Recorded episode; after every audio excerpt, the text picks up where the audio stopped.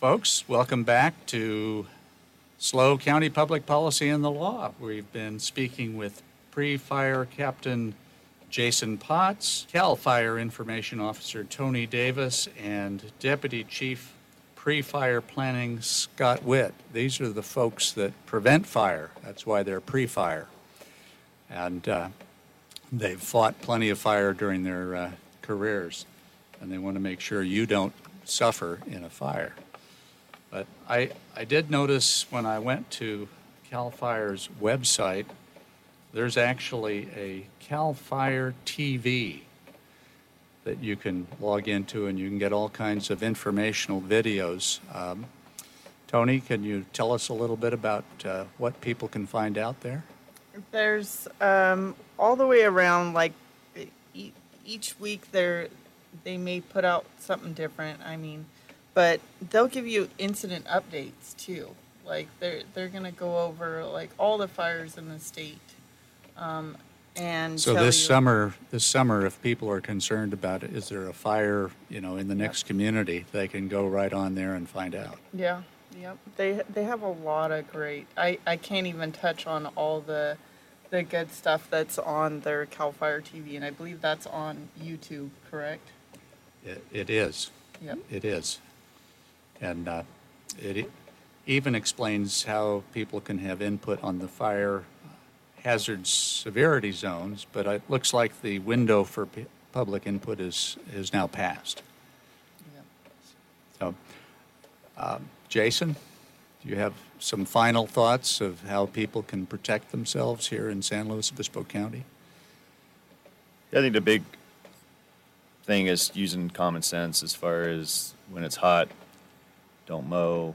When you're towing equipment, chain up, make sure you're you're good.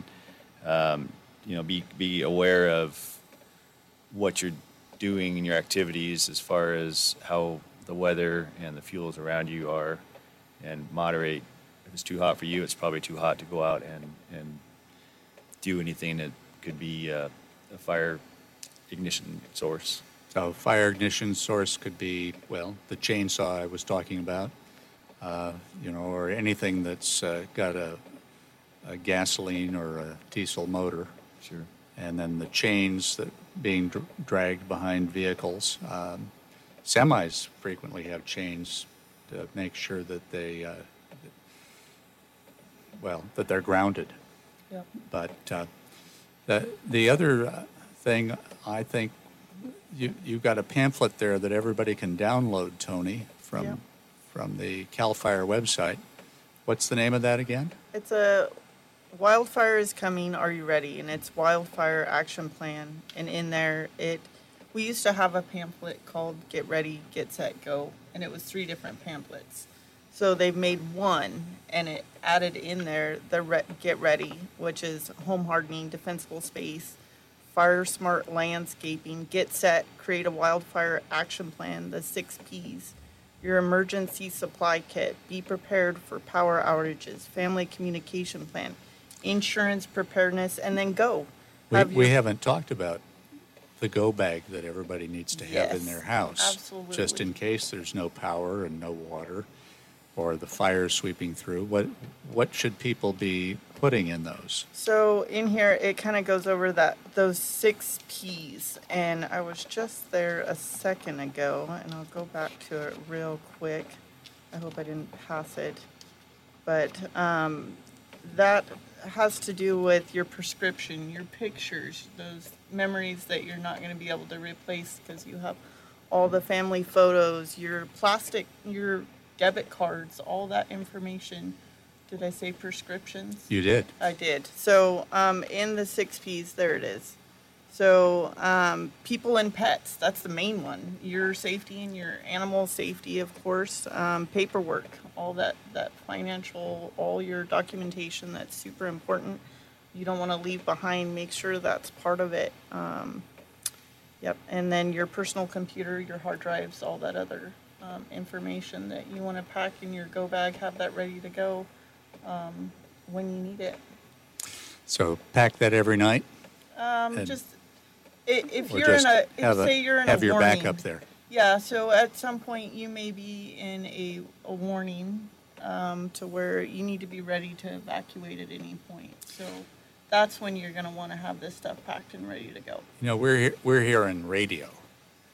And when I was younger, radio is where you turn to for information Yep. about emergencies. But frequently, that's not where you turn for emergencies unless, you know, the sirens are going off for Diablo Canyon.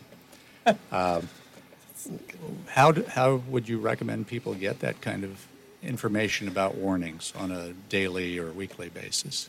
You can go into um, any of the social media um, locations. Uh, ReadyForWildfire.org has a lot of this information that we're talking about with the um, wildfire action plan, but updates uh, fire.ca.gov throughout the state is going to have like a app, an active map showing where all the incidents are. And can you Um, give us that website again? Uh, www.fire.ca.gov. Okay. And folks, at my age, I always like that said slowly. So one more time. www.fire.ca.gov. Wonderful. Well, thank you very much. We've had a wonderful session with all of our guests. You've been listening to K News 98.5, SLO County Po- Public Policy and the Law. And one thing that I noticed that I thought was very important was that uh, the California Department of Forestry and Fire Protection has been here since 1885, and you you all look much younger than that. Thank goodness. But thank you very much. Uh, we appreciate you coming on, and I hope you'll come on again. Thank you. Thank you. Thank you. Saturday, May 6th, tune to FM 98.5 at 10 a.m. New Paso Robles School Board trustee Kenny Enny returns to talk with us about his successful special election campaign. Then Eric Gorham picks up the baton to tell us why he is running for 5th District Supervisor. Here on SLO County Public Policy and the Law. I'm your host, Stu Jenkins.